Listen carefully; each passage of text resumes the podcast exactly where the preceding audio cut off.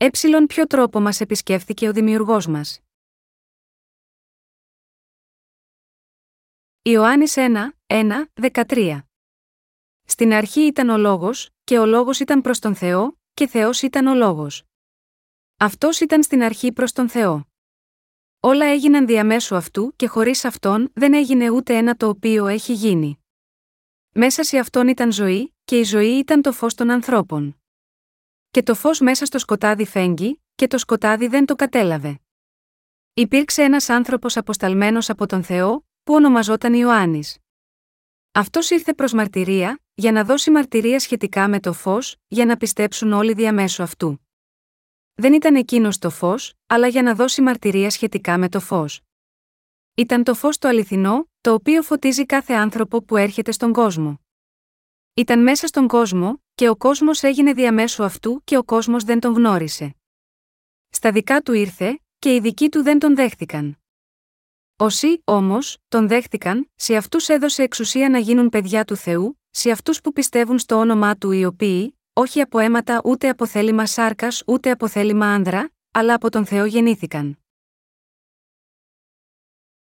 Ποιος είναι ο Ιησούς? Ο Ιησούς είναι ο Κύριος που δημιούργησε όλο το σύμπαν και κάθε τη σίγμα αυτό με το λόγο του. Ποιος είναι για μας ο Ιησούς? Ο Ιησούς είναι ο σωτήρας μας. Ο Ιησούς είναι ο Κύριος και ο σωτήρας που ήρθε σίγμα αυτή τη γη ως ο αντικαταστάτης μας και μας έσωσε από όλες τις αμαρτίες αυτού του κόσμου με το Ευαγγέλιο του Ήδατος και του Πνεύματος. Είναι γραμμένο στο Ιωάννης ένα, τρία, όλα έγιναν διαμέσου αυτού και χωρίς αυτόν δεν έγινε ούτε ένα το οποίο έχει γίνει. Ο Ιησούς δημιούργησε το σύμπαν. Όταν ο Θεός είπε στην Γένεση κεφάλαιο ένα, γεννηθεί το φως, έγινε φως και ο Θεός είπε, ας βλαστήσει η γη χλωρό χορτάρι, που κάνει σπόρο, και καρποφόρο δέντρο που κάνει καρπο σύμφωνα με το είδος του, του οποίου το σπέρμα να είναι μέσα του επάνω στη γη. Και έγινε έτσι. Έτσι έγινε. Όλα τα φυτά, οι άνθρωποι, και όλα τα πράγματα στο σύμπαν ήρθαν σε ύπαρξη μέσω της δημιουργίας από τον Ιησού Χριστό. Το θαυμαστό πράγμα είναι ότι αυτός ο Δημιουργός Θεός ήρθε σίγμα αυτή τη γη. Ο λόγος που ο Ιησούς ήρθε στη γη αυτή ήταν για να επιτρέψει στον καθένα από εμάς να λάβουμε την αιώνια ζωή με την άφεση των αμαρτιών δίνοντάς μας το Ευαγγέλιο του Ήδατος και του Πνεύματος, το οποίο είναι το αληθινό φως της σωτηρίας. Έτσι, ο Απόστολος Ιωάννης μαρτύρησε σχετικά με τον Ιησού, ήταν το φως το αληθινό, το οποίο φωτίζει κάθε άνθρωπο που έρχεται στον κόσμο. Ήταν μέσα στον κόσμο, και ο κόσμος έγινε διαμέσου αυτού και ο κόσμος δεν τον γνώρισε. Στα δικά του ήρθε, και οι δικοί του δεν τον δέχτηκαν. Όσοι, όμως, τον δέχτηκαν, σε αυτούς έδωσε εξουσία να γίνουν παιδιά του Θεού, σε αυτούς που πιστεύουν στο όνομά του. Ιωάννης ένα, εννέα, δώδεκα. Ο Κύριος ήρθε να διώξει μακριά το σκοτάδι όλων των αμαρτιών δίνοντάς μας το Ευαγγέλιο του Ήδατος και του Πνεύματος, το αληθινό φως σίγμα αυτό τον κόσμο. Μη αυτό το Ευαγγέλιο της αλήθειας εξάλειψε όλες τις αμαρτίες μας, συμπεριλαμβανομένων και εκείνων που διεπράχθησαν από τους προγόνους του ανθρώπινου γένους, μία για πάντα. Γιατί οι άνθρωποι αρνούνται να δεχθούν τον Ιησού μέσα στο μυαλό τους ως σωτήρα? Ο Ιησούς, ο βασιλιάς των βασιλιάδων, δεν ήρθε σίγμα αυτή τη γη με ελκυστικά ρούχα που θα γινόταν αποδεκτά από τους ανθρώπους. Πολλοί άνθρωποι αρνούνται να δεχθούν τον Ιησού ως σωτήρα τους επειδή δεν θέλουν να πετάξουν μακριά τις πεποιθήσεις τους. Υπάρχουν άνθρωποι που ζουν χωρίς να ξέρουν ότι είναι ακόμα αμαρτωλοί και ως εκ τούτου είναι όντα που προορίζονται να πάνε στην κόλαση. Ζουν χωρίς να καταλαβαίνουν γιατί πρέπει να πιστέψουν στον Ιησού ως σωτήρα τους και δεν γνωρίζουν ακόμα το Ευαγγέλιο του Ήδατος και του Πνεύματος. Υπάρχουν πολλοί άνθρωποι που δεν ξέρουν ότι ο Ιησούς Χριστός είναι ο Γιος του Θεού που έζησε σίγμα αυτό τον κόσμο. Οι άνθρωποι αυτοί έχουν τόση άγνοια σχετικά με το Ευαγγέλιο του Ήδατος και του Πνεύματος, που δεν προσπαθούν καν να πιστέψουν στον Ιησού που ήρθε μέσω του Ήδατος και του Αίματος, ενός Ιωάννη πέντε, έξι. Δεν αναγνωρίζουν καν ότι είναι αμαρτωλοί που είναι προορισμένοι να πάνε στην κόλαση εξαιτίας των αμαρτιών τους. Μετά από όλα αυτά, δεν είναι ικανοί να λάβουν τον Ιησού που ήρθε μέσω του Ευαγγελίου του Ήδατος και του Πνεύματος ως σωτήρα τους επειδή δεν τον γνωρίζουν όπως πρέπει. Ο Ιησούς ήρθε σίγμα αυτή τη γη ως ο Κύριος και ο σωτήρας, αλλά οι Ισραηλίτες και πολλοί αμαρτωλοί επάνω στη γη δεν δέχτηκαν τον Ιησού Χριστό ως σωτήρα τους. Αν και ο Ιησούς ήρθε στη γη που εκείνος δημιούργησε για τον λαό του, εκείνοι ακόμα δεν τον δέχονται ώστε να τον λάβουν ως σωτήρα τους. Ο Ιησούς γεννήθηκε στο Ισραήλ, σε μία μικρή επαρχιακή πόλη που ονομαζόταν Βιθλεέμ. Ο Ιησούς γεννήθηκε σε ένα στάβλο που ζούσαν ζώα. Ο λόγος που ήρθε ήταν για να μας σώσει, όλους τους ταπεινούς αμαρτωλούς αυτού του κόσμου από την αμαρτία. Ωστόσο, οι αμαρτωλοί που ζουν σίγμα αυτόν τον κόσμο επιμένουν να ζουν στο σκοτάδι αρνούμενοι να δεχθούν τον Ιησού και διαλέγουν να υποφέρουν εξαιτίας των αμαρτιών τους. Αυτοί ήθελαν να πάνε στον παράδεισο και να είχαν σωθεί από τις αμαρτίες τους, αλλά εξαιτίας της λαθεμένης γνώσης και σκέψης τους, δεν μπόρεσαν να μπουν στη μερίδα των ανθρώπων που έλαβαν τη σωτηρία τους. Ο Κύριος είναι ο Σωτήρας που ήρθε να σώσει όλους τους αμαρτωλούς από όλες τις αμαρτίες τους στον κόσμο αυτό. Ωστόσο, πολλοί άνθρωποι που ζουν σίγμα αυτόν τον κόσμο δεν αναγνωρίζουν ότι ο Ιησούς είναι ο Σωτήρας. Οι άνθρωποι της εποχής του Ιησού δεν μπορούσαν να αναγνωρίσουν ότι ο Ιησούς ήταν ο Γιος του Θεού και ο Δημιουργός που δημιούργησε όλα τα πράγματα στον κόσμο μαζί και αυτούς. Αυτός είναι ο λόγος που οι Ισραηλίτες και οι εθνικοί δεν δέχτηκαν τον Ιησού ως Σωτήρα τους. Ωστόσο, πρέπει να γνωρίσουμε την αλήθεια ότι ο Ιησούς ο ίδιος, στην ηλικία των τριάντα, έλαβε το βάπτισμα για να εξαλείψει όλες τις αμαρτίες του ανθρώπινου γένους από τον Ιωάννη που τον βάπτισε στον Ιορδάνη ποταμό. Πρέπει να γνωρίσουμε γιατί ο Ιησούς το έκανε αυτό. Ο Ιησούς έπρεπε να λάβει το βάπτισμα για να πάρει όλες τις αμαρτίες αυτού του κόσμου μια για πάντα. Η έλευση του επάνω στη γη ήταν για να καθαρίσει όλο το κακό και τα λάθη που είχαν διαπραχθεί από όλους τους αμαρτωλούς όλων των αιώνων. Ο Ιησούς διέταξε τον Ιωάννη τον βαπτιστή την εποχή εκείνη, άφησε, τώρα επειδή, έτσι είναι πρέπον σε μας, να εκπληρώσουμε κάθε δικαιοσύνη. Τότε, τον αφήνει. Ματθαίος τρία και δεκαπέντε, αυτό το χωρίο είναι η απόδειξη ότι ο Ιησούς πήρε τις αμαρτίες του κόσμου λαμβάνοντας το βάπτισμα από τον Ιωάννη τον βαπτιστή. Αυτά τα λόγια σημαίνουν ότι ήταν προσδιορισμένο για τον Ιησού να πάρει τις αμαρτίες όλων των ανθρώπων λαμβάνοντας το βάπτισμα για να τους καθαρίσει από τις αμαρτίες τους μια για πάντα. Ο Ιησούς είπε στον Ιωάννη τον βαπτιστή: «Πρέπει να βαπτιστώ από σένα προκειμένου να πάρω όλες τις αμαρτίες των αμαρτωλών και να τους σώσω. Πρέπει να πάρω όλες τις αμαρτίες που οι άνθρωποι διαπράττουν λόγω αδυναμίας, λαμβάνοντας αυτό το βάπτισμα τις αμαρτίες του παρόντος, του παρελθόντος και όλες τις αμαρτίες των ανθρώπων που θα γεννηθούν μέχρι την ημέρα που η γη θα πάψει να υπάρχει. Τώρα, εσύ Ιωάννη Βαπτιστή υπάκουσες την εντολή μου και βάλε τα χέρια σου επάνω στο κεφάλι μου». Ώστε, για να λάβει τις αμαρτίες του ανθρώπινου γένους επάνω του, ο Ιησούς έλαβε το βάπτισμα από τον Ιωάννη τον Βαπτιστή, τον εκπρόσωπο όλου του ανθρώπινου γένους.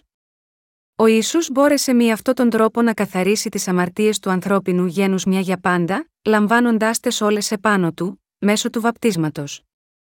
Το βάπτισμα που ο Ιησούς έλαβε έγινε ως εξής: έγινε με τον ίδιο τρόπο, σύμφωνα με τους κανόνες της θυσίας στην Παλαιά Διαθήκη, με την τοποθέτηση των χεριών. Ο Θεός όρισε αυτούς τους κανόνες τον τρόπο της θυσίας και εάν αυτοί οι κανόνες τηρούνταν σωστά, οι άνθρωποι εκείνης της εποχής μπορούσαν να μεταφέρουν τις αμαρτίες τους στο ζώο που θα θυσιαζόταν μέσω της τοποθέτησης των χεριών επάνω στο κεφάλι του ζώου αυτού.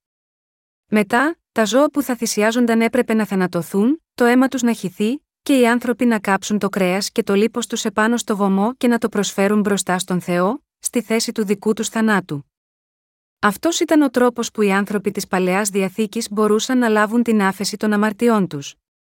Με τον ίδιο τρόπο, ο Ιησούς έλαβε το βάπτισμα από τον Ιωάννη τον Βαπτιστή προκειμένου να λάβει όλες τις αμαρτίες και τις ενοχές όλων των ανθρώπων σίγμα αυτόν τον κόσμο. Αυτή είναι η αλήθεια για το βάπτισμα του Ιησού όπως αποκαλύφθηκε στον κόσμο της Καινής Διαθήκης. Ο Ιησούς έλαβε το βάπτισμα από τον Ιωάννη τον Βαπτιστή για να πάρει όλες τις αμαρτίες όλων των Ισραηλιτών μια για πάντα όπως ο αμνός στην Παλαιά Διαθήκη. Δαμαγιώτα αυτό το λόγο πρέπει να φωτιστούμε από τα λόγια του Ιησού που είπε άφησε, τώρα επειδή, έτσι είναι πρέπον σε μας, να εκπληρώσουμε κάθε δικαιοσύνη. Τότε, τον αφήνει. Ματθαίος τρία και δεκαπέντε, ο Ιησούς είναι ο αληθινός σωτήρας για όλο το ανθρώπινο γένος. Ο Ιησούς έδωσε το φως της σωτηρίας με το Ευαγγέλιο του ύδατος και του Πνεύματος σε όλο το ανθρώπινο γένος. Ο Κύριος είναι Θεός δυνάμεως και σωτηρίας. Ο Κύριος είναι Θεός ελέους. Ο Ιησούς είχε την δύναμη να σώσει όλο το ανθρώπινο γένος από την αμαρτία. Ο Ιησούς ήρθε σίγμα αυτόν τον κόσμο και έδωσε το φως της σωτηρίας μέσα στις διάνοιές μας. Όλοι μας δεν μπορούσαμε παρά να βαδίζουμε μέσα στο σκοτάδι εξαιτίας των αμαρτιών μας. Ο Κύριος έδωσε το πραγματικό φως της σωτηρίας στις διάνοιές μας με το Ευαγγέλιο του ύδατος και του Πνεύματος. Ο Ιησούς μας λέει: «Πήρα τις αμαρτίες σας μέσω του βαπτίσματος». Εγώ έχω κουβαλήσει επάνω μου όλη την κρίση για όλες τις αμαρτίες αντί για σας όταν έχισα το αίμα μου επάνω στο σταυρό. Είμαι ο σωτήρας σας. Εγώ εξάλειπα όλες τις αμαρτίες σας. Ο Θεός Κύριος μας, μας άφησε να ακούσουμε αυτά τα όμορφα και ευλογημένα νέα στέλνοντας το αληθινό φως μέσα στα σκοτεινά μυαλά μας.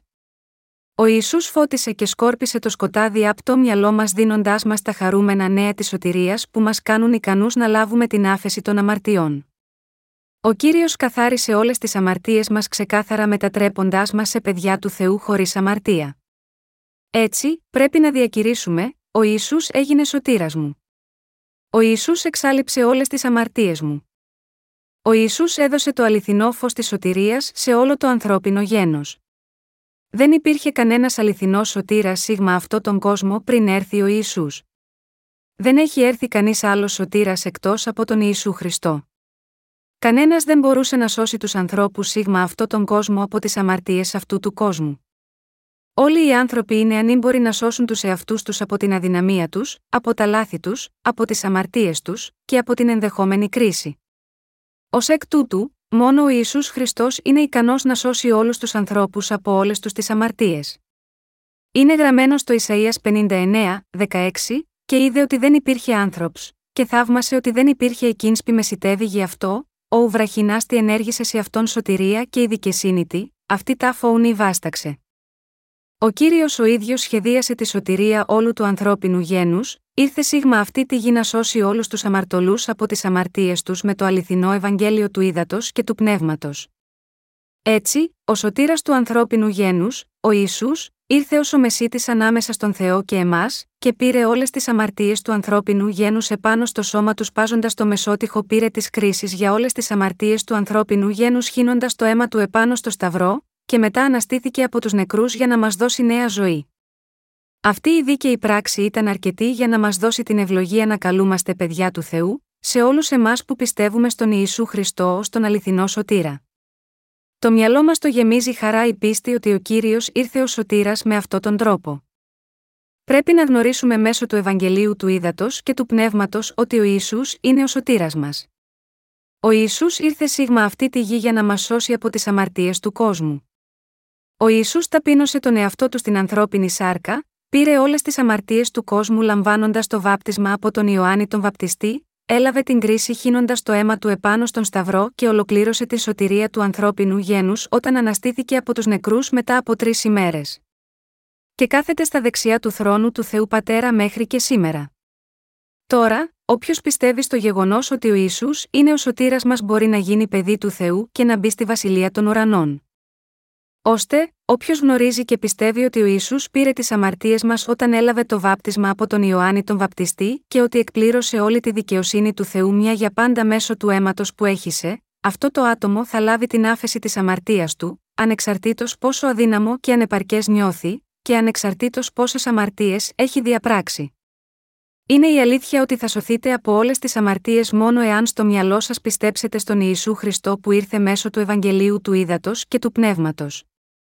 Δεν μπορούμε να μπούμε στη Βασιλεία των Ουρανών με χρήματα, αλλά μόνο μέσω της πίστης στο Ευαγγέλιο του ύδατος και του πνεύματος. Δικαιωνόμαστε όταν μέσα στις καρδιές μας πιστέψουμε στο Ευαγγέλιο του ύδατος και του πνεύματος. Πιστεύοντας στο Ευαγγέλιο του ύδατος και του πνεύματος με το μυαλό μας, γινόμαστε παιδιά του Θεού και μπορούμε να ευλογηθούμε. Αυτό σημαίνει ότι ο μόνος αληθινός σωτήρας σίγμα αυτόν τον κόσμο είναι ο Ιησούς. Το όνομα Ιησούς σημαίνει εκείνος που θα σώσει το λαό του από τις αμαρτίες τους Ματθαίος ένα και είκοσι ένα. Ώστε το όνομα Ιησούς Χριστός είναι αυτό που αρμόζει σίγμα, εκείνον που είναι ο σωτήρας του ανθρώπινου γένους. Ο ίδιος ο Ιησούς που ήρθε σίγμα αυτόν τον κόσμο, είναι επίσης ο μοναδικός Κύριος που προηγουμένως είχε φτιάξει τον άνθρωπο από το χώμα και φύσηξε μέσα στα ρουθούνια του Αδάμ την πνοή της ζωής ώστε να τον κάνει ζωντανή ύπαρξη. Ο Κύριος έφτιαξε επίσης την Εύα από την πλευρά του Αδάμ. Γιατί έφτιαξε όμως την γυναίκα και την έδωσε στον Αδάμ, για να μας κάνει τέλειους ανθρώπους? Θα ήθελα να σας διδάξω κάτι αστείο. Στα κινέζικα ο χαρακτήρας που δηλώνει το πρόσωπο είναι ρεν. Αυτός ο χαρακτήρας αποτελείται από δύο χωριστές γραμμές που ενώνονται και υποδηλώνουν δύο πρόσωπα που ενώνονται. Εάν υπήρχε μόνο η μία γραμμή στο σχήμα, ο χαρακτήρας δεν θα μπορούσε να σταθεί. Ώστε το γεγονός ότι στα κινέζικα ο χαρακτήρας για τον άνθρωπο ρεν χρειάζεται δύο γραμμές που ενώνονται, σημαίνει ότι δύο πρόσωπα, ένας άντρας και μία γυναίκα, πρέπει να γίνουν ένα για να γίνουν τέλεια. Έτσι, οι άνθρωποι λένε ότι όταν ένας άντρας παντρεύεται μία γυναίκα, ως άτομο συμπληρώνεται. Είναι γραμμένο, γι' αυτό, ο άνθρωπος θα αφήσει τον πατέρα του και τη μητέρα του, και θα προσκοληθεί στη γυναίκα του και θα είναι οι δύο σε μία σάρκα. Γένεση δύο και είκοσι τέσσερα. Αυτό το εδάφιο λέει πως ένας άντρας και μία γυναίκα πρέπει να παντρευτούν και να ζήσουν ευτυχισμένα μαζί φέρνοντας στον κόσμο τα παιδιά τους. Είναι αυτός ο θεσμός που όρισε ο Θεός για μας. Ο Απόστολος Παύλος μας διδάσκει σχετικά με το μυστήριο του θεσμού γάμου λέγοντας «Τούτο το μυστήριο είναι μεγάλο, εγώ δε το λέω αυτό για τον Χριστό και για την Εκκλησία». Εφεσίους πέντε και τριάντα δύο. Ο Θεός θέλει να μας καθαρίσει από όλες μας τις αμαρτίες για να μας κάνει την ύμφη Του και να μας παντρευτεί. Εν κατακλείδη, ο Θεός έφτιαξε το θεσμό του γάμου για να μας βοηθήσει να καταλάβουμε το θέλημά Του για μας, θέλει να μας κάνει δίκαιους εξαλείφοντας όλες μας τις αμαρτίες ώστε να μπορούμε να ζήσουμε με Εκείνον για πάντα στην Βασιλεία Του. Αγαπητοί μου αδελφοί, θα μπορούσαμε να πάμε στον ουρανό με τις δικές μας πράξεις, θα μπορούσαμε να πάμε στον ουρανό εάν ζούσαμε ενάρετα, όχι. Ακόμα και αν υπάρχουν πολλά σύνθετα ερωτήματα, ας τα εξετάσουμε σαν να ήμασταν παιδιά. Τα παιδιά σκέφτονται με απλούς όρους. Γάμα γιώτα αυτό ο Ιησούς αγάπησε τα παιδιά. Και οι ενήλικες πρέπει να είναι έτσι απλοί σαν τα παιδιά για να τους ευλογήσει ο Θεός. Τώρα, σας ζητώ να είστε έτσι απλοί στις απαντήσεις σας στις ακόλουθες ερωτήσεις. Αγαπητά μου αδέλφια, μπορεί ένας αμαρτωλός να μπει στον ουρανό? Όχι. Όποιος έχει αμαρτία στην καρδιά του της θα ρηχθεί κάτω στην κόλαση. Είναι δυνατόν για μας να μην διαπράξουμε αμαρτία έστω και για μια στιγμή από τότε που γεννηθήκαμε σίγμα αυτόν τον κόσμο? Όχι. Κανένας δεν μπορεί να προστατέψει τον εαυτό του από την διάπραξη αμαρτιών. Τότε, είναι δυνατόν για κάποιον που διέπραξε αμαρτία έστω και μόνο μία φορά να μπει στον ουρανό? Όχι, είναι αδύνατον. Τότε, αφού ισχύει μόνο αυτό, κανείς σίγμα αυτόν τον κόσμο δεν θα μπορούσε να μπει στον ουρανό. Αυτό σημαίνει λοιπόν ότι δεν υπάρχει τρόπος να πάμε στον ουρανό? Όχι, δεν σημαίνει αυτό. Για το λόγο αυτό ο Σωτήρας είναι απαραίτητος για όλους εμάς. Μπορούμε να πάμε στον ουρανό μόνο μέσω του Σωτήρα που μας σώζει από όλες τις αμαρτίες. Ο Θεός μας είχε δημιουργήσει και έγινε άνθρωπος για να εξαλείψει όλες τις αμαρτίες μας αφότου πέσαμε στην αμαρτία. Ο Ιησούς είναι ο ίδιος ο Θεός, που ήρθε σίγμα αυτή τη γη φορώντας το ίδιο σώμα με εμάς. Αυτός ο Ιησούς πήρε όλες τις αμαρτίες μας και τις αμαρτίες όλων των ανθρώπων σίγμα αυτή τη γη χωρίς καμία εξαίρεση.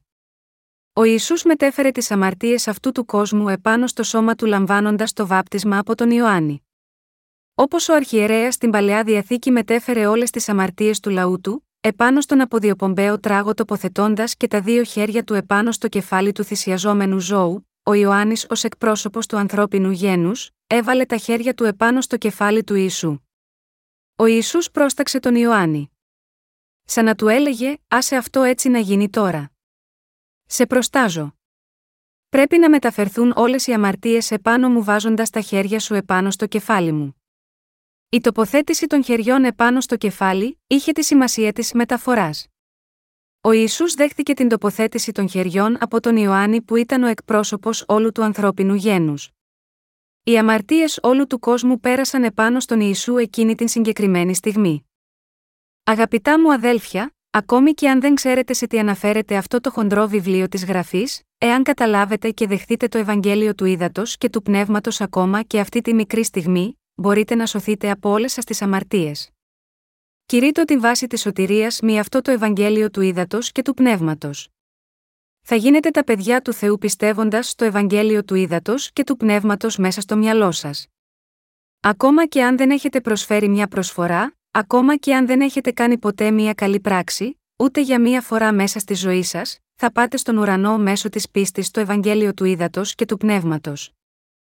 Είναι γραμμένο, όσοι, όμως, τον δέχτηκαν, σε αυτούς έδωσε εξουσία να γίνουν παιδιά του Θεού, σε αυτούς που πιστεύουν στο όνομά του. Ιωάννης ένα και δώδεκα. Ο Θεός δίνει την ευλογία της σωτηρίας σε εκείνους που πιστεύουν στο Ευαγγέλιο του Ήδατος και του Πνεύματος μέσα στο μυαλό τους. Ο Θεός επίσης ευλογεί αυτούς τους ανθρώπους να γίνουν παιδιά του Θεού. Εμείς, οι αμαρτωλοί, δεν έχουμε στην κατοχή μας κάποια πλεονεκτήματα, και το μόνο που είναι καθορισμένο για μένα είναι να πάω μετά την κρίση στην κόλαση. Αλλά ο Θεός τόσο μας αγάπησε και μας έδωσε τον μονογενή του γιο. Ο μονογενής γιος του ήρθε σίγμα αυτή τη γη και πήρε όλες τις αμαρτίες μας λαμβάνοντας το βάπτισμα στον Ιορδάνη ποταμό και έλαβε όλες τις κρίσεις μας όταν έχισε το αίμα του επάνω στον Σταυρό. Και εμείς ευλογηθήκαμε να γίνουμε παιδιά του Θεού πιστεύοντας σίγμα αυτή την αλήθεια. Εύχομαι για σας να λάβετε τον Ιησού ως σωτήρα σας πιστεύοντας στο Ευαγγέλιο του ύδατος και του πνεύματος με την διάνοιά σας και να σωθείτε από τις αμαρτίες αυτού του κόσμου. Πώς δεχόμαστε τον Ιησού ως σωτήρα μας? Όσοι, όμως, τον δέχτηκαν, σε αυτούς έδωσε εξουσία να γίνουν παιδιά του Θεού, σε αυτούς που πιστεύουν στο όνομά του. Ιωάννης ένα και δώδεκα, τον έχετε δεχθεί. Δεχόμαστε κάποιον μόνο όταν τον γνωρίζουμε καλά. Εάν κάποιος μας χτυπάει την πόρτα από έξω, λέμε, ποιος είναι? Εάν αυτός είναι κάποιος που γνωρίζουμε, ανοίγουμε με άνεση την πόρτα και λέμε, πόσο χαίρομαι που σε βλέπω. Έλα μέσα. Τι γίνεται? Με αυτόν τον τρόπο δεχόμαστε τους φίλους μας. Ακόμα και εάν μπορεί να μην συναντήσαμε τον Ιησού προσωπικά, μπορούμε να τον δεχτούμε μέσα στις καρδιές μας επειδή ήρθαμε και τον γνωρίσαμε καλά μέσω του Ευαγγελίου του ύδατος και του πνεύματος. Ξέρουμε ότι ο Ιησούς πήρε όλες τις αμαρτίες μας λαμβάνοντας το βάπτισμα στον Ιορδάνη ποταμό. Μπορώ να εγγυηθώ ότι μπορείς να λάβεις την άφεση των αμαρτιών σου όταν κάνεις αυτό ενώπιον του Θεού. Δεν μπορώ να εγγυηθώ για πράγματα σίγμα αυτόν τον κόσμο, αλλά μπορώ να εγγυηθώ για τη σωτηρία σας, ότι θα πάτε στον ουρανό και θα εξαλειφθούν οι αμαρτίες σας, θα χαρείτε την δικαιοσύνη, θα γίνετε παιδιά του Θεού, θα λάβετε την αιώνια ζωή και θα λάβετε ουράνιες ευλογίες. Μπορώ να σας εγγυηθώ όλα αυτά τα θαυμάσια πράγματα εάν απλώς πιστέψετε στον Ιησού που έλαβε το βάπτισμα από τον Ιωάννη τον Βαπτιστή. Με την πίστη αυτή, μπορώ να σας εγγυηθώ ότι ο Ιησούς πήρε όχι μόνο τις δικές σας αμαρτίες, αλλά επίσης και τις αμαρτίες των απογόνων σας, των προγόνων σας, όλες τις αμαρτίες από τον Αδάμ μέχρι των ανθρώπων που θα γεννηθούν μέχρι την τελευταία ημέρα σίγμα αυτή τη γη. Η καρδιά σας είναι το πιο άγιο μέρος όπου ο Θεός μπορεί να κατοικήσει. Δεχτείτε το Ευαγγέλιο του ύδατος και του πνεύματος μέσα στο μυαλό σας. Πιστέψτε με την καρδιά σας ότι ο Ιησούς είναι ο σωτήρας σας. Δεν έχω τίποτα να καυχηθώ για τον εαυτό μου.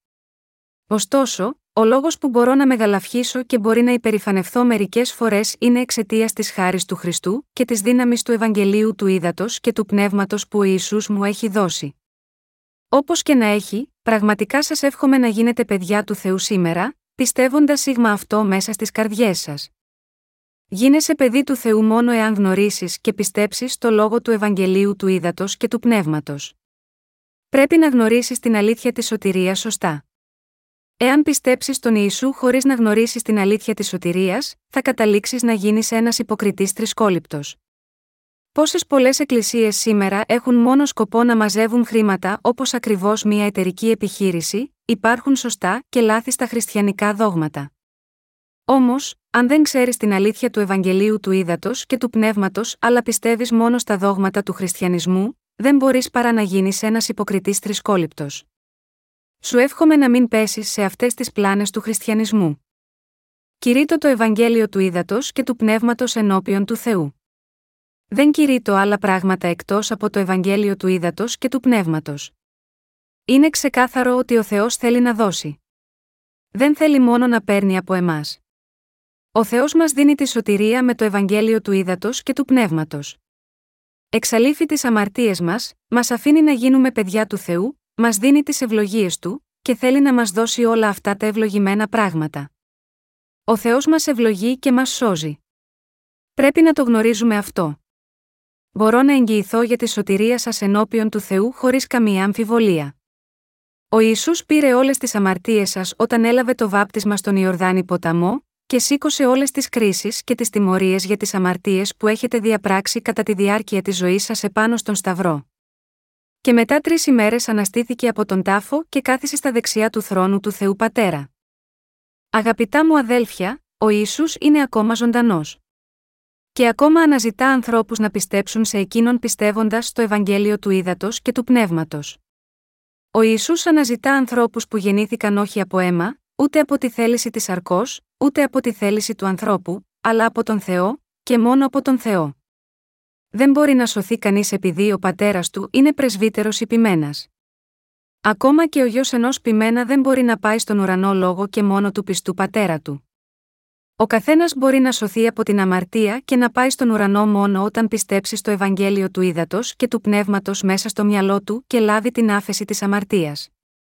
Είναι γραμμένο, ήταν το φως το αληθινό, το οποίο φωτίζει κάθε άνθρωπο που έρχεται στον κόσμο. Ιωάννη ένα εννέα.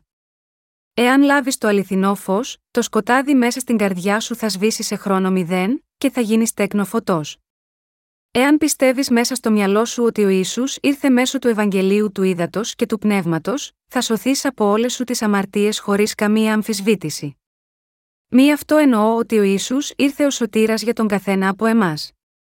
Ακόμα και αν δεν ξέρεις τις γραφές, μπορεί να σωθείς από τις αμαρτίες σου πιστεύοντας το γεγονός ότι ο Ιησούς έχει πάρει όλες τις αμαρτίες από τον κόσμο και επιπλέον εκπλήρωσε όλη την δικαιοσύνη του Θεού λαμβάνοντας το βάπτισμα στον Ιορδάνη ποταμό. Ο Θεός υποχωρεί στις αμαρτίες μας επειδή έχουμε πιστέψει στο Ευαγγέλιο του ύδατος και του πνεύματος. Εύχομαι για σας να πιστέψετε στο Ευαγγέλιο του ύδατος και του πνεύματος. Όταν ο Ιησούς πέθαινε επάνω στο Σταυρό, είπε: «Τετέλεστε». Ιωάννης δεκαεννέα και τριάντα, εύχομαι και εσύ να πιστέψεις αυτό το λόγο. Εκείνος ολοκλήρωσε όλη τη σωτηρία μας με το βάπτισμα και το αίμα που έχυσε επάνω στο Σταυρό. Δεν μπορούμε να δούμε τον Ιησού με τα φυσικά μας μάτια. Αλλά μπορούμε να πιστέψουμε σίγμα εκείνον με το μυαλό μας. Είναι ξεκάθαρο ότι προηγουμένως υπήρχε βαθύ σκοτάδι μέσα στο μυαλό μας. Ωστόσο, μπορέσαμε να αποδράσουμε από αυτό το σκοτάδι επειδή κάποιος έλαμψε το αληθινό φως μέσα στο μυαλό μας. Αυτός που μας παρέχει τη ζωή είναι ο Ιησούς. Πρέπει να δεχθούμε τον Ιησούς στις καρδιές μας γνωρίζοντας αυτό το γεγονός. Και πρέπει επίσης να θυμόμαστε ότι δεν μπορούμε να ζήσουμε για πάντα σίγμα αυτόν τον κόσμο. Είναι γραμμένο, και καθώς είναι αποφασισμένο στους ανθρώπους μια φορά να πεθάνουν, ύστερα δε από τούτο είναι κρίση. Εβραίους εννέα και είκοσι επτά, ζούμε για εβδομήντα ή ογδόντα χρόνια κατά μέσο όρο και θα πεθάνουμε κάποια μέρα. Ο Μωυσής επίσης δήλωσε: «Οι ημέρες της ζωής μας είναι ουσιαστικά εβδομήντα χρόνια, και αν είμαστε σε ευρωστία, ογδόντα χρόνια, όμως, και το καλύτερο μέρος τους είναι κόπος και πόνος». Επειδή γρήγορα παρέρχεται, και εμείς πετάμε. Ψαλμός ενενήντα δέκα, κάποια μέρα θα πεθάνουμε. Αλλά δεν είναι το τέλος για μας μετά από αυτό. Αφού πεθάνουμε ακολουθεί η κρίση του Θεού και μας περιμένει μετά από αυτό ο ουρανός ή η κόλαση. Γάμα γιώτα αυτό πρέπει να λάβουμε την ευλογία της σωτηρίας όσο ζούμε σίγμα αυτή τη γη πιστεύοντας τον Ιησού και λαμβάνοντας τον μέσα στο μυαλό μας. Μόνο τότε δεν θα υπάρχει κακή κρίση για μας εκείνη την ημέρα. Και θα είμαστε επίσης ικανοί να χαρούμε πολλές ευλογίες σίγμα αυτόν τον κόσμο. Αυτό γίνεται επειδή ο Θεός θα αλλάξει το μυαλό σου και την οικογένειά σου. Κάποιος μπορεί να πει: «Όχι, εγώ δεν μπορώ να το κάνω αυτό. Δεν είμαι ένα άτομο που θα πιστέψει στον Ιησού. Γιατί ένα άτομο όπως εγώ δεν πρέπει να επιτρέπεται να πιστέψει στον Ιησού επειδή εγώ γεννήθηκα με ανθρώπινη φύση και διαπράττω αμαρτίες». Η Εκκλησία θα γκρεμιστεί αν γίνει κάτι τέτοιο. Μην ανησυχείς γάμα γιώτα αυτό. Μόνο εάν πιστεύεις στο γεγονός ότι ο Χριστός πήρε όλες σου τις αμαρτίες και έλαβε την κρίση για εκείνες τις αμαρτίες, τότε ο Ιησούς θα εισέλθει μέσα στη διάνοιά σου και θα σου αλλάξει το αμαρτωλό σου μυαλό σε ένα δίκαιο και άξιο αγάπης μυαλό. Αγαπητά μου αδέλφια, σας εύχομαι να εμπιστευτείτε όλες σας τις αμαρτίες στον Ιησού. Εύχομαι για σας να εμπιστευτείτε τον Θεό με το κακό και αδύναμό σας μυαλό με το οποίο δεν μπορείτε να κάνετε τίποτα γάμα γιώτα αυτό. Εάν τον εμπιστευτείτε θα πάρει όλες σας τις αδυναμίες και ανικανότητες. Αυτό επειδή ο Κύριος είναι ένας παντοδύναμος Θεός τον οποίον τίποτε δεν είναι αδύνατο. Όλοι μας πρέπει να ζούμε προετοιμάζοντας το μυαλό μας να είμαστε έτοιμοι να πάμε στον ουρανό ανά πάσα στιγμή ενώ ζούμε σίγμα αυτόν τον κόσμο. Αφότου λάβαμε την άφεση των αμαρτιών μας με το Ευαγγέλιο του ύδατος και του πνεύματος πρέπει αμέσως μετά να προετοιμαζόμαστε για τον ουρανό. Και εάν πιστεύουμε στον Ιησού, θα λάβουμε τις ουράνιες ευλογίες, όχι μόνο τις ευλογίες αυτού του κόσμου, αλλά επίσης και τις ευλογίες του ερχόμενου κόσμου. Εύχομαι και εσείς να γνωρίσετε ότι η χάρη του Θεού δεν τελειώνει στην δική σας γενιά αλλά συνεχίζει και για τα παιδιά σας. Εάν πιστεύουμε στον Θεό, εκείνος μας προστατεύει ως ποιμένας μας. Μας προστατεύει από τα κακά πνεύματα ώστε να μην μπορούν να μας αγγίξουν, ενός Ιωάννη πέντε και δεκαοκτώ. Ευχαριστώ τον Ιησού που έγινε σωτήρας μου όπως και δικός σας σωτήρας.